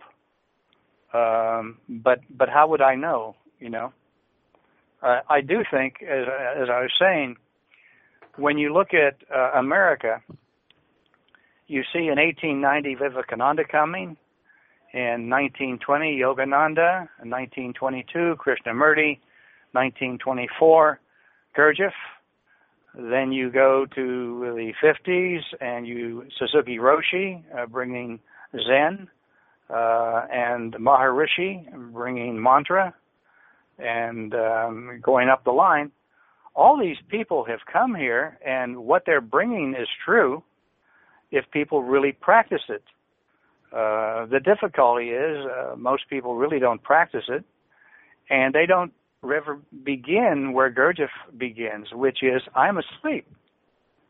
Right? I'm asleep. I, I am hip, you know, I'm hypnotized by the mechanical reality, but I may be functionally awake. You know, I may be able to do great computer code or whatever it is, but that's not what he's talking about. So um, I think there's a speed up on all levels. There certainly has been a speed up in terms of all of these wonderful teachers coming with their ideas, and uh, hopefully uh, we're at the 200 person level, but I don't know. Indeed. Thank you. Okay, thanks for your call, Alberto. Thank you. Bye bye. Bye bye. Well, um, oh, we should have. Why didn't we yes. ask him? I mean, why didn't we Go ask on. him to join to become an individual? You should have. Get into the process. I forgot. Oh, you're There falling down in the job. You're falling down in the job, William. I I fell You got- asleep. That's the worst time as well. There was money do you make? I know. I know. he was open right there. Well, you know, it, Call back, Alberto. Well, I'm sure he's still listening. So oh my.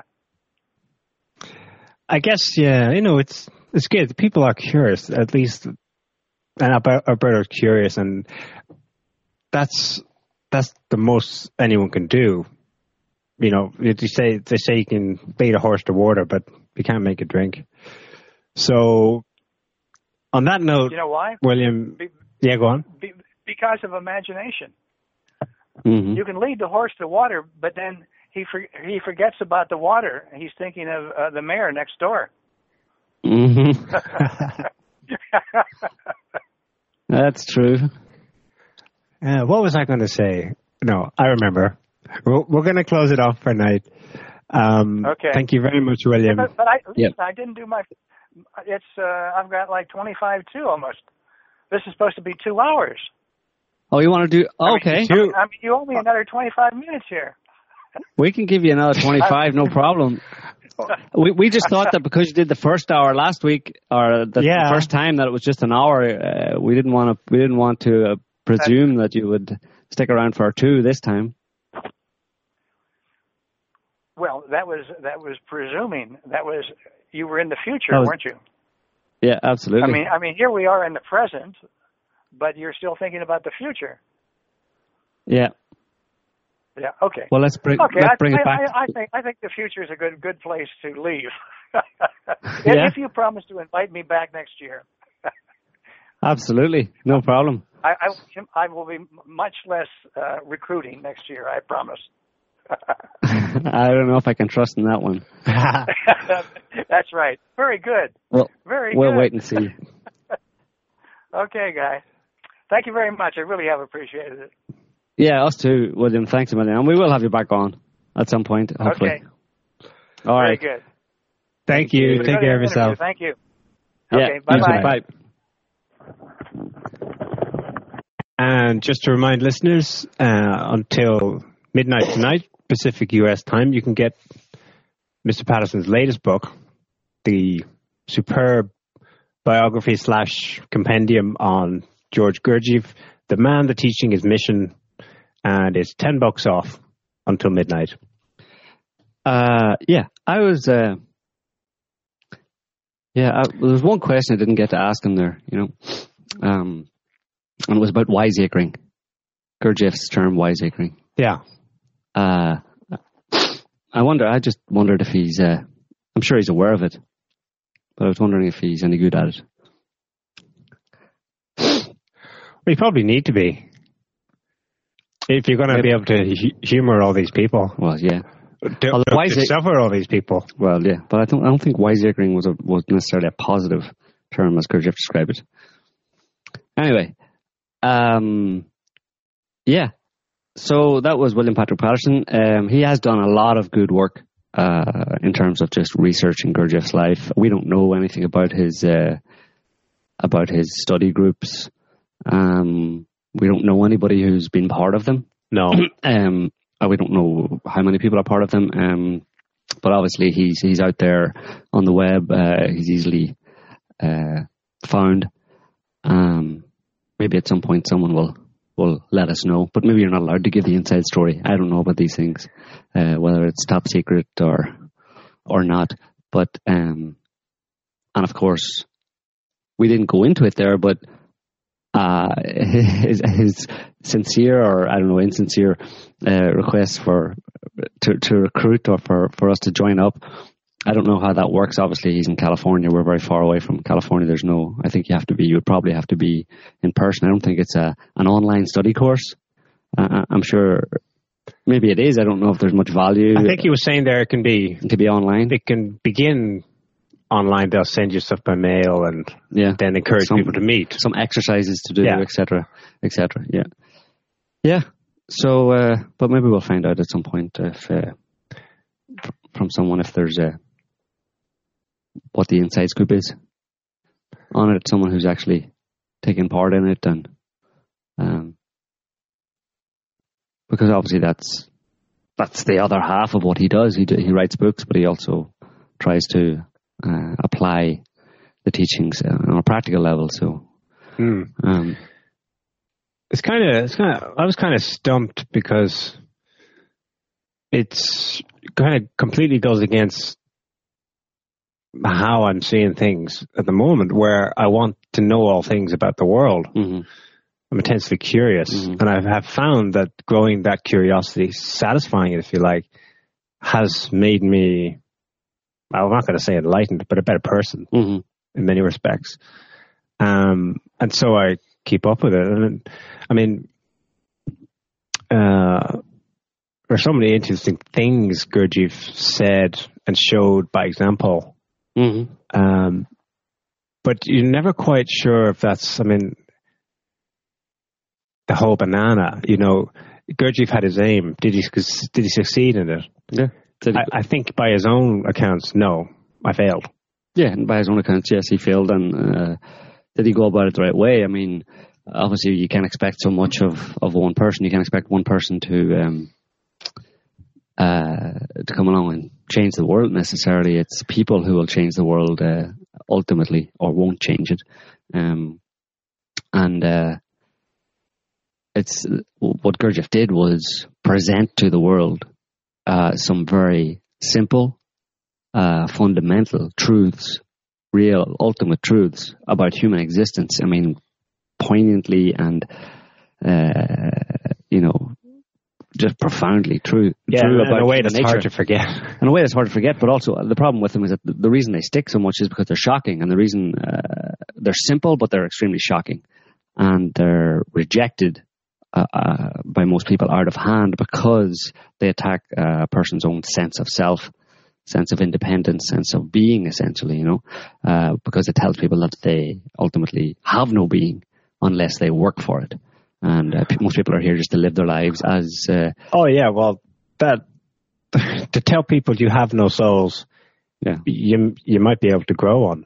Yeah, yeah, that just flies in the face of everything they've been led to they've believe. Been told. So the problem is that they've been told before by mainstream religion, at least people today have been told that everybody has a soul, and if you're good, you're going to heaven. For someone like Gurdjieff to come along or, uh, and say uh, no, you're started you start out from not from the vaunted place of having a soul and being a secure place in uh, behind the pearly gates, but rather you start out from nothing essentially, and you have to work hard and suffer to. Uh, and this is one thing that uh, we didn't really get into in the show, and Patrick seemed to. I don't know if it, was that he it wasn't on his mind or it isn't something he thinks about too much, but suffering uh, is the process by which uh, according to Gurdjieff, uh, a soul can be grown, not simply, um, you know, following exercises or uh, doing exercises or, I mean, self-observation and external consideration and non-internal consideration are all just words and they sound like let's do some exercises along the lines of those words. You know, let's follow the exercise for self self observation, for external consideration, non internal consideration. But when you do those, it's by implication or by definition, it involves some level of suffering. Yeah. And depending depending on the situation can involve a lot of suffering. It and, literally hurts your brain. Yes. And even then life presents situations where you suffer just because you're human, because of the uh, conditions of life. Uh, nobody escapes that. And it's at that point that then you're meant to apply uh, the kind of self observation and external consideration and non internal consideration, which generally makes can often make the suffering worse in the moment. You know, um, so that is the process, uh, in theory, by which a soul can be grown, and um, but it, it revolves around suffering, and it's not that we're all, you know, nobody's. I mean, you, you see how mainstream religion has twisted that to the kind of flagellations and wearing those uh, calluses, not calluses, uh, whatever the name is, you know, barbed wire around the, the leg and beating yourself with uh, with sticks and stuff. You know, I mean, that seems to me to be a corruption of the idea of suffering to to to progress yeah. spiritually when it's that's not the way you go about it. It's I mean the more intense suffering is the Yeah. Internal suffering, you know, um, going against beliefs, going against uh, Well, programmed desires, going against programs, rewriting programs, rewriting wiring pathways, Yeah. neurological pathways la- laid down in your brain. Very often through suffering when you were a child and trying to rewire those is a- is a painful process, you know. And um, I think more needs to be, more should be talked about in that respect. I mean, we talk about it a lot on our forum and on our websites. Um, not that we're saying, you know, it's all doom and gloom and you must suffer horribly to get anything, but it's certainly a part of it. people understand. It's in the common lexicon. No pain, no gain. Exactly. And if it's like growing a muscle, or developing it, then you can apply that analogy to an internal machine that needs to be repaired, fixed, and Yeah. well, We have another call on the line here, Mark. Uh, Mark from Baltimore. Hi, Mark. Hi. Thank you for taking Hi. my call. I, I was No problem. um, interested in some of the comments you made after Mr. Patterson got off the phone, and also um, your question uh, earlier about can you do this sort of with a group of like-minded people. Um, hmm I had done TM for many years and then found a group of like minded people, uh, and we engaged in discussions of all the words you were just talking about, you know, self observation, inner considering, external cons- considering, and Mhm. sat around, and it gradually came to uh, my attention, and it was gradual, that we were going nowhere. Um, Right. it was just vocabulary. And um, I am a student of Mr. Patterson's, and one of the people in that group one day showed me a flyer for a seminar. And um, I went to a seminar, and all of the what I sometimes consider wasted years, the 12 years of meditation, the seven years in this faux group, hmm allowed me to experience the difference between a real teaching and head chatter. Um, hmm And so uh, I just, it's you can't put it in words, but you Right. know that you are. If fortunately, for whatever reason, I was open enough to receive, to some degree, what was being offered, and we all have to deal with the resistance to being, as the person sees it, quote, under the thumb of a teacher. But Mhm. what is under the thumb doesn't exist. Uh, and so we have to observe our resistance, just as I was hearing your resistance um, to what was being offered. And it's Mm. and, and we all go through it all the time, no matter how many years you're in it. And that's part of, and, and maybe that relates somewhat to the suffering you were speaking of. Um, Yeah. We do it consciously, and Mhm. um, Well, um, yeah, I agree. I, I'm well aware of the uh, of that resistance. You know, I've experienced before the resistance to being uh, under the thumb, as you say, of a of a teacher, uh, of a uh, essentially because I think what for most people in that situation, what it is is it's, it's the feeling of giving up your will to another person. right, but if don't you have follow the- will. You're right. if You're you right. fo- exactly if you follow the teachings of Gurdjieff, you realize you don't have any will, so you should therefore willingly give it up, willingly give it up. But of course, it's a struggle because you, you're everybody's inured with this idea of my will and me and my decisions and my, my, my control over my life. But giving out, giving that up is very difficult. But that's the struggle between yes and no, part partly, and it it has to be engaged in, and it is suffering. And uh, you know that's I, I you know if you want to, I'm not under the thumb. Uh, it's not maybe a good term, but I I do have a teacher, and uh, so I know very well what uh, uh, you're talking about. And Right.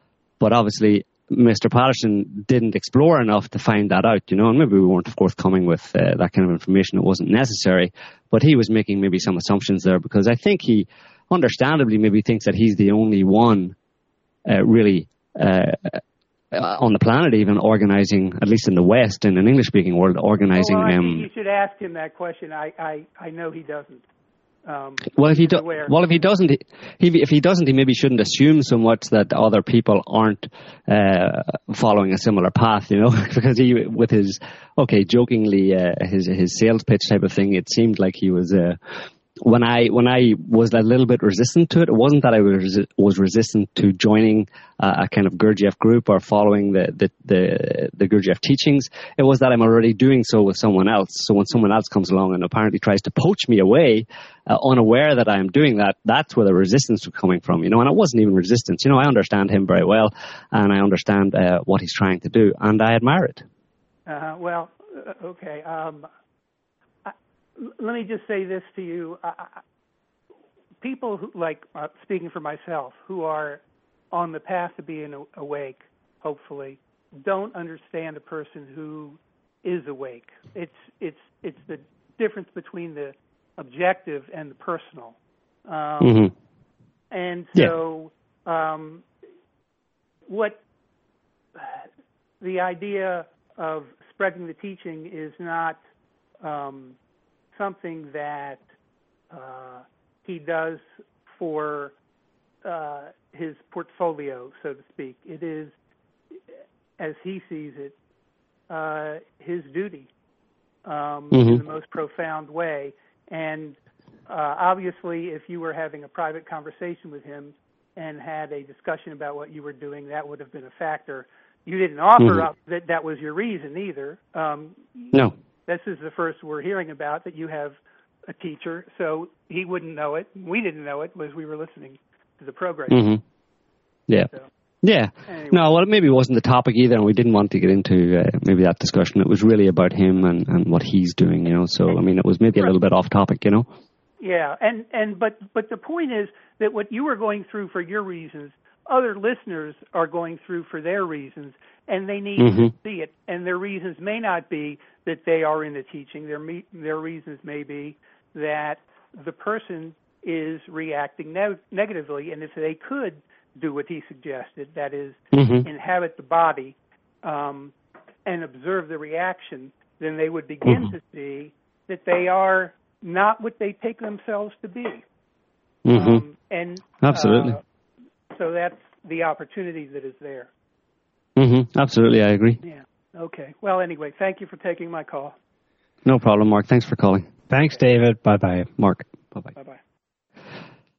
Yeah. So you know, um, I don't know what to say now. I think it's. Uh, well, we're well, what I was actually saying before. It's all about Gurdjieff. Yeah, absolutely. I mean, anybody else uh, is, um, you know, getting fixated on. Uh, you know, teach a teacher is there to provide direction, but all of the work uh, is done has to be done, or the vast majority of it has to be done by by the individual. I mean, it's an inner struggle and uh, you know, as as William himself says, quotes Gurdjieff as saying, "When you die, you die alone.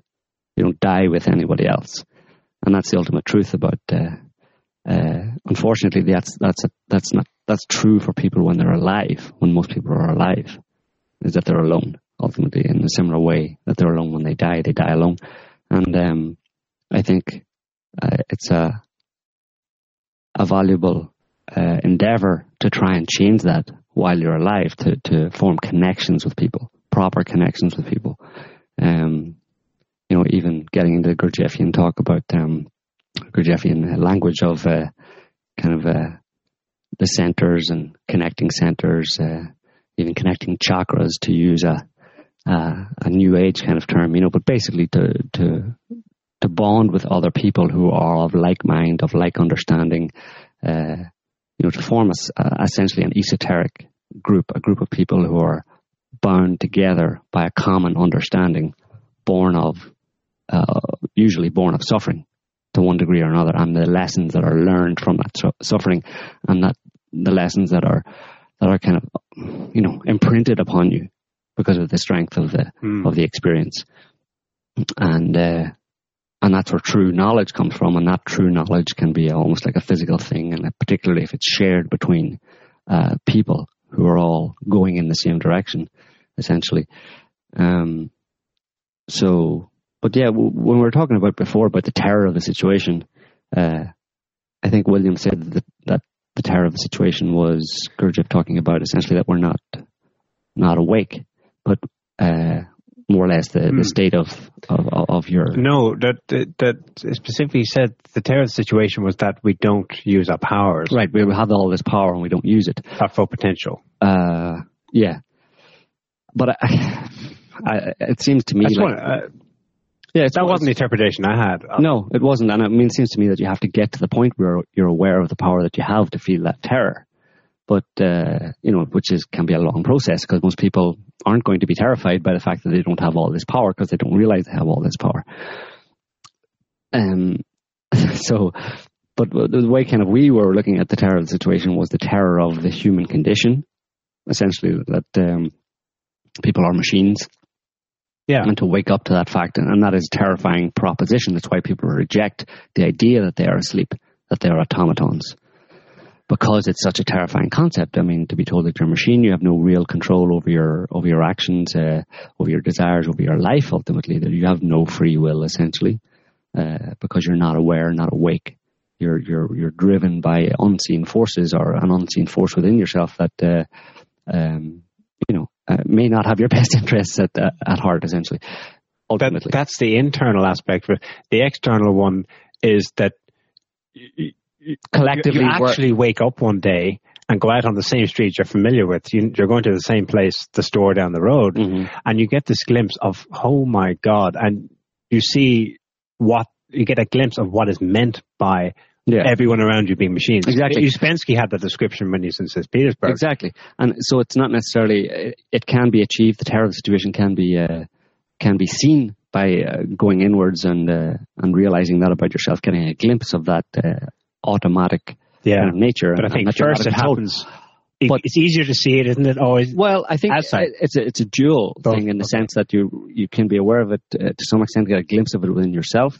The, the lack of uh, essentially control you have over your over your own impulses and thoughts and actions, um, but also you can see it in the world around you. Once you're aware of that concept, it can dawn on you the effect that a whole world full of sleepwalkers is having. You look at the world and you see dead people, almost, you know, uh, asleep people.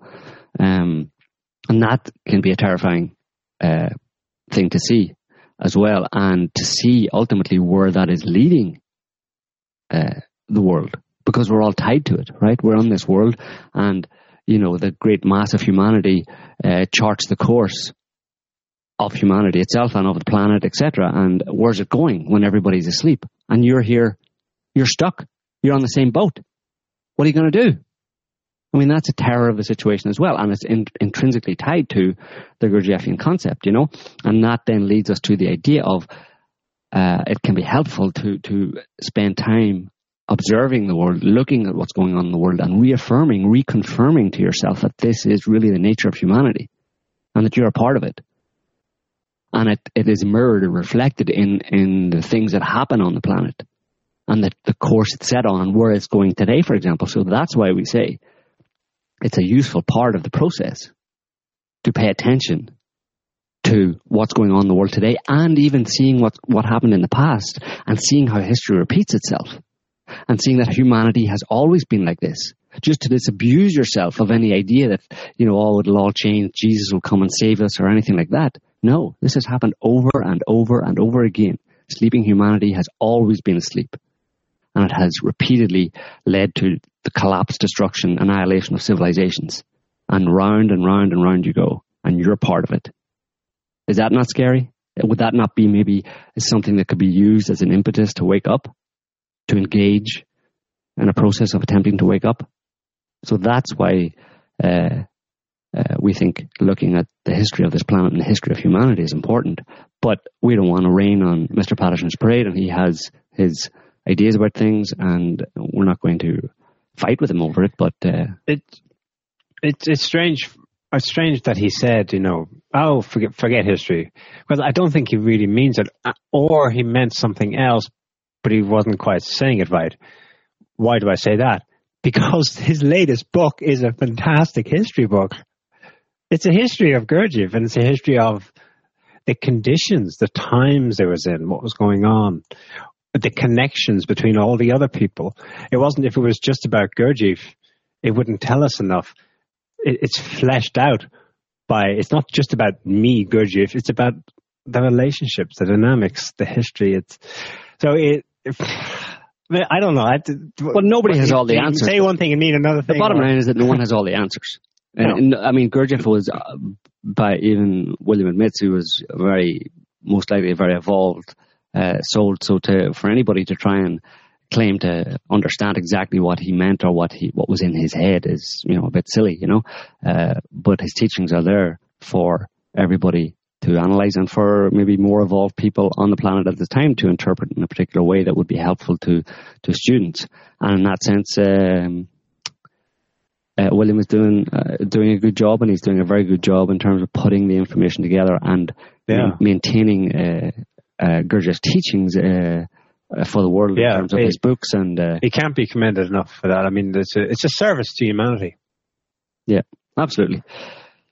Anyway, um, I think we'll leave it there for this week, folks. We've reached the two-hour mark. thanks to our thanks first to William uh, for being on for another very interesting discussion on a very interesting topic. and thanks also to all those people who helped set up this. Oh, very nice applause. Yeah. Thank you, Joe. Thanks that, also to William's producer. people back in California and elsewhere who helped set up this second interview.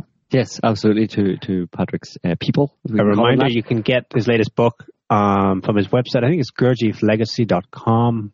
Yeah, Google Gurdjieff Legacy, and we're going to be back next week. Yeah, and thanks to our listeners, of course, our, and our listeners and our chatters and our callers, oh, our callers who came in with some good questions. At people. Yes, and we'll be back next week. Well, we've had guests for the last two weeks, so I think next week we're going to do some dot connecting.